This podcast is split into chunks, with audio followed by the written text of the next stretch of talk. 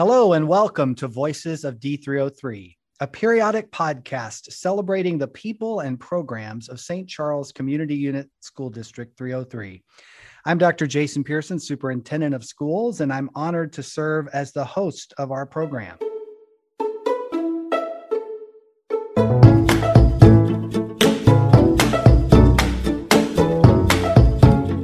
All right. Well, today on our podcast episode, we actually have uh, some guests from the high school. Um, as you know, we have a new kind of long-term goal in our district, which is to ensure that every student has the college, career, and life competencies necessary to choose their post-secondary path.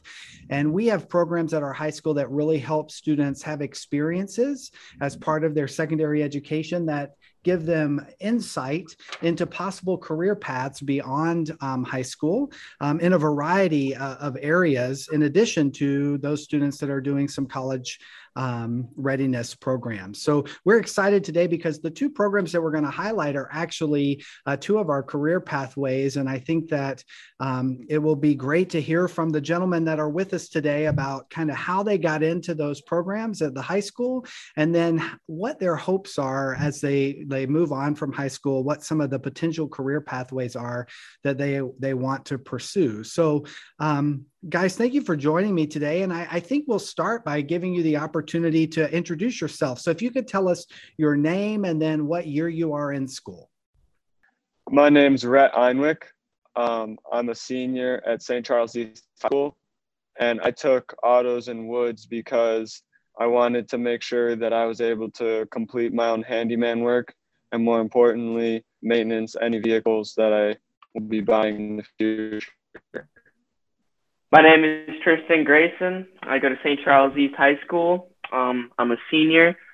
Uh, I took autos and woods because I was already fascinated in anything mechanical, so I thought it would be a fun class.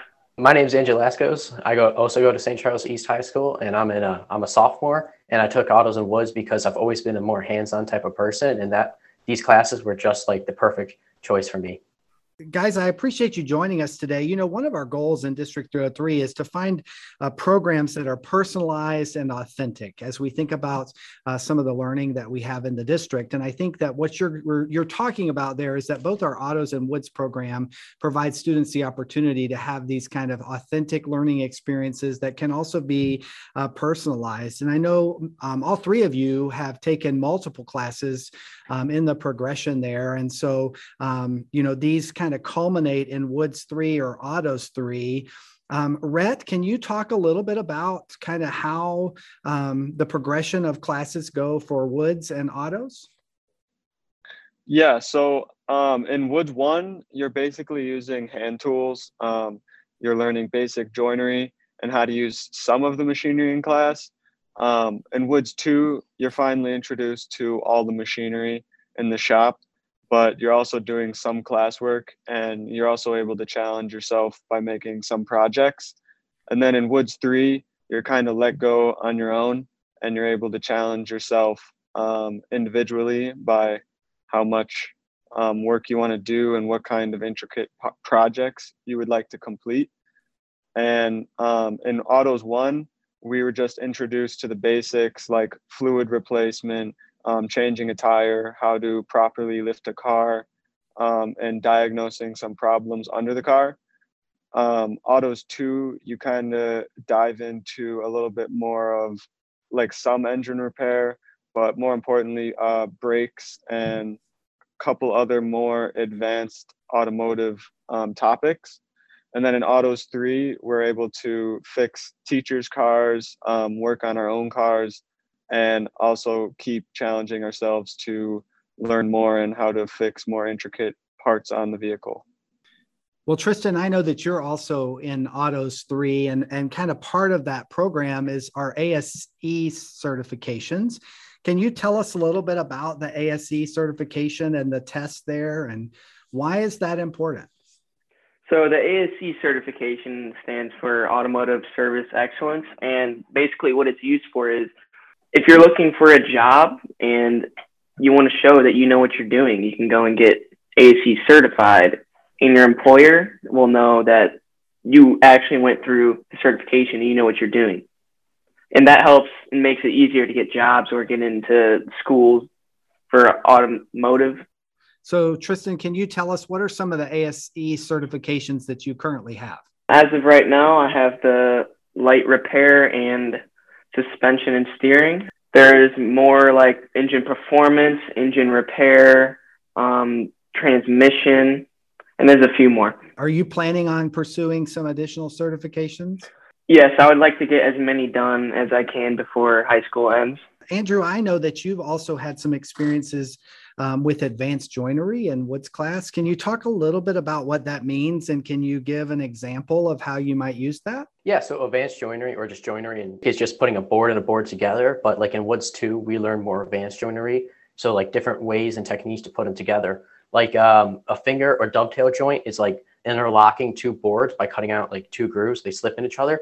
And I mean, you can find this joint all over your house. You pull out your kitchen cabinet, I bet you it's like right in there, because that's what's holding like them together. And carpenters use it every single day. So we get to learn that for like if we want to go into trade for a future or something.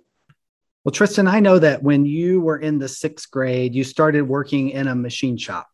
Can you talk a little bit about that experience? Like, how did that give you insight into maybe what you wanted to do uh, later in high school? Well, it first started out as me getting a job to keep me out of trouble. And soon after working there for a while, I realized that I liked working at a machine shop. I liked how organized everything was, how clean it was, how precise everything was. And it also kind of carries on in, into like other trades. You can use what you learn from machine shop and woods. You use it in autos. There's a lot of, lot of things, um, like how to use tools properly, how to distinguish different materials, how to tap and die bolts and holes. There, there's a lot of stuff that carries over in between.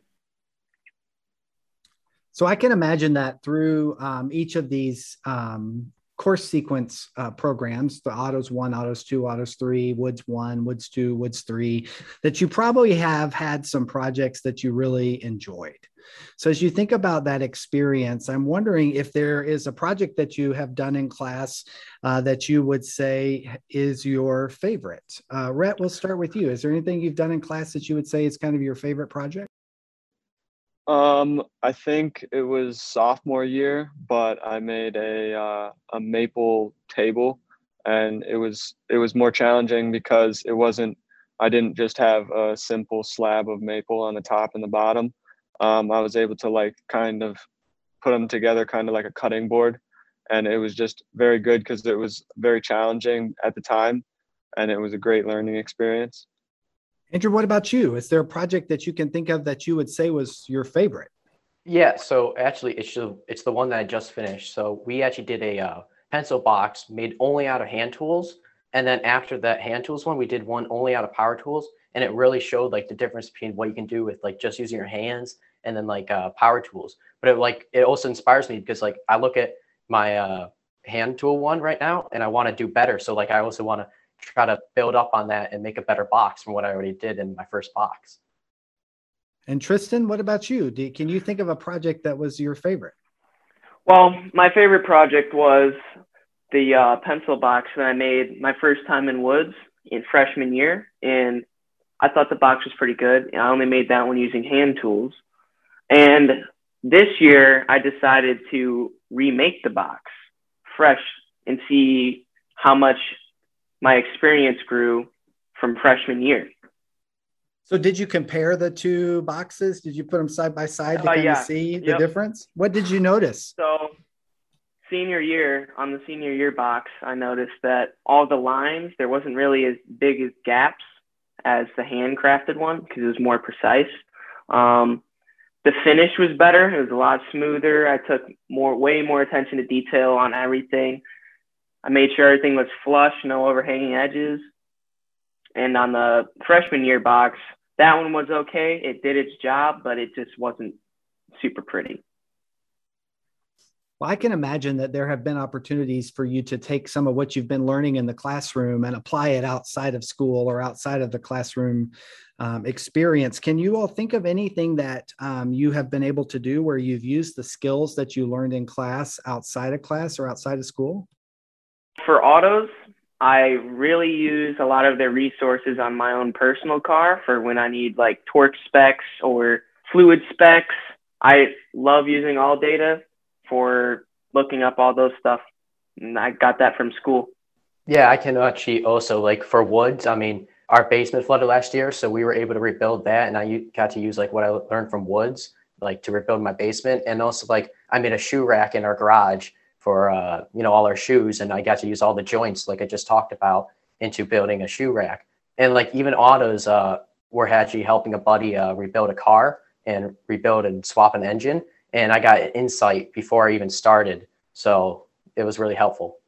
I was able to help renovate a house with a buddy and another adult. And it was very good because a lot of carpentry work was done and not really electrical work, but um, we were able to utilize the trades that we've learned here at school, but also out of school to complete the house. That's great. I'm sure your family and friends are really um, thankful to have you around to, to be able to, to help out a little bit. You know, we've all kind of gone through over the last eighteen months, the COVID experience. And as you think about a class like Woods or Autos that is, um, you know, hands-on and, and project-based, um, I can imagine that, you know, what we had to do in the last year as far as school is concerned, that Um, you know, that it impacted uh, those classes. Can you talk a little bit about um, how COVID um, impacted the work that you did in, in your autos or woods classes? Like uh, Tristan said, he got to build a box, a pencil box for his freshman year, but my freshman year was all online and like book work. But like when we finally got to go in the shop, it was just learning all the machines and getting ready for like Woods two, where we actually got to build a wood box, which I just finished. It pushed stuff back, but it also got us to like learn all the machinery and basic book work before actually moving on. Some people don't get to do that, so we know more knowledge. We didn't get as much hands-on experience as, you know, I would have liked, so that's what like really set us back. So some people might not be as hands-on or anything compared to others. This is kind of going off of what Andrew said, but for autos, I found it really hard to learn certain concepts because that stuff you really need to be hands-on right there doing it to actually get the process down. And with COVID, you couldn't really do it. You had to watch videos and take screenshots on a computer instead of actually being shown in front of you how to do something. Um, kind of what Tristan was saying. Um, I agree. There's a lot of book work and there's a lot of like necessary hands-on experience that we really needed.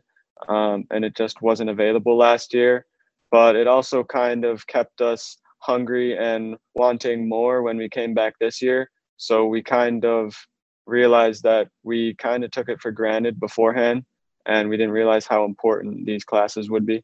You know, several years ago, we redid the gym at East High School and we put new bleachers in and, um, you know, redid the floor. And um, I know that in the Woods class, you all have had a project that kind of uh, focused on reusing and um, reducing and, and recycling. Can you tell us a little bit about um, how your class was able to use some of the materials from the renovation that we did in the gym?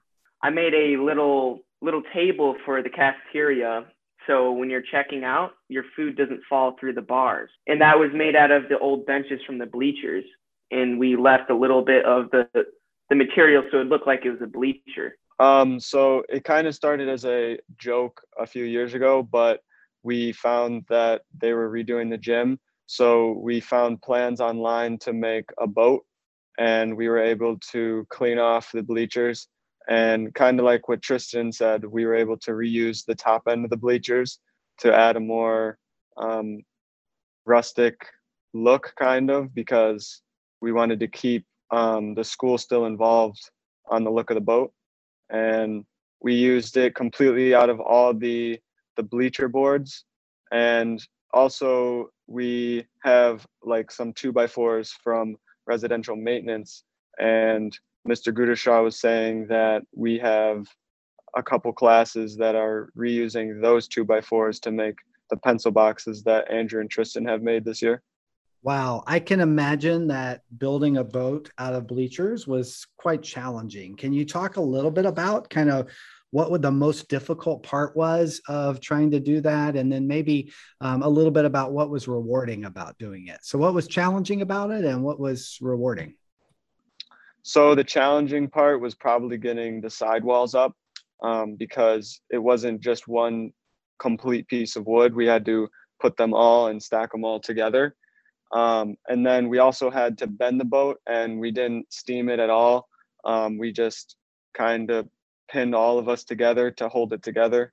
And then we were able to connect uh, all the boards in the back part. And it was, it was, that was probably the most challenging part, but also the most rewarding part is when you work with a team, you're able to complete much more intricate and beautiful projects. Is the boat finished? Yes, the uh, the boat is finished, and we have put a couple a couple coats of like sealing product, and we've also painted a couple of the trim pieces. I have to ask, do we know yet if it actually floats?